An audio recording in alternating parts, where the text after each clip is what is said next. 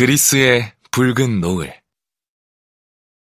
아이와의 여행은 즐거운 추억으로 가득하지만 지나고 나면 허탈한 경우도 많다. 왜냐하면 아이는 아름다운 추억을 잘 기억하지 못하기 때문이다. 그것이 해외여행일 경우는 더욱 그렇다.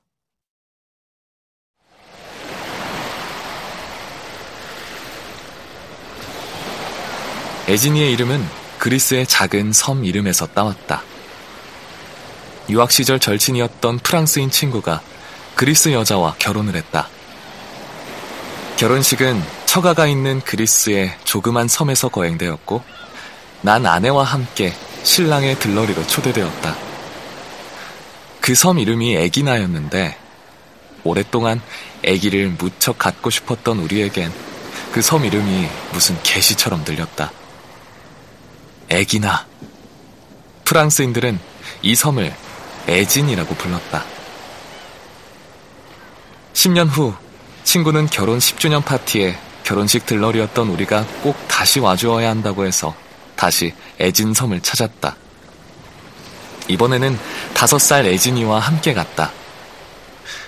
친구 부부는 파리에서는 에진이를 에진이라고 부르더니 그리스에 가서는 에기나라고 불렀다. 작은 섬 사람들은 자기들 섬의 이름을 한 동양 아이를 모두 예뻐해 주어서 그 섬이 마치 에진이의 고향 같았다. 가게에서도 아이의 이름을 들으면 물건값을 깎아주는 일이 잦았다. 그리스의 여름은 너무 더워서 낮에는 쉬다가 저녁 5시경이 되어서 해변에 간다.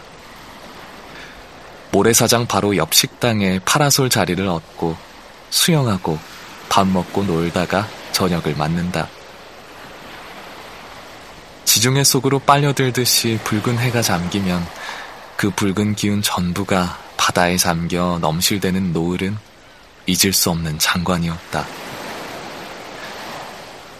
노을을 바라보며 나는 그토록 간절히 바랐던 아이가 태어나 함께 이곳에 와 있는 것에 감사하고 또 감사했다. 엄마 아빠가 널 세상에 태어나게 해달라고 이곳에서 얼마나 기도했는지를 에지니에게 말해주었고 언젠가 꼭 다시 오자고 약속했다. 하지만 1년이 채 지나지 않아서 에지니는 그리스에 대해서 아무것도 기억하지 못했다. 아이들 기억은 견고하지 않다. 그곳에 간 것은 기억이 나는데 구체적으로 무엇을 했는지를 알지 못했다. 입이 짧아서 그리스 음식을 잘 못 먹어 힘들어하는 것을 보시고 아침마다 직접 고깃배를 타고 나가 낚시해온 물고기를 구워주시던 그 집 할아버지도 기억하지 못했고 항상 손을 잡고 데리고 다니던 세 살배기 동생 아리스도 기억하지 못했다. 파리에 간 것과 바닷가에 간 것 정도를 기억했고 아빠가 너무 사진을 많이 찍어서 지겨웠던 것 정도를 기억했다. 그렇게 그리스의 추억은 사진 속에서만 남았다. 에진이는 이제 초등학교 3학년이 되었다. 학교 미술 시간에 유화 수업을 했다면서 캔버스를 내민다.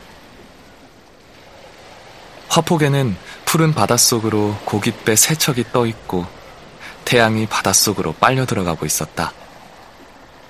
붉은 노을이 하늘과 바다를 온통 붉게 덮고 있었는데 갈매기 세 마리가 그 붉은 하늘을 날아가고 있었다. 이 그림 제목이 뭐니? 에진이는 제 방으로 들어가면서 퉁명스럽게 대답을 툭 던진다. 그리스. 다 기억하고 있었구나. 감사합니다.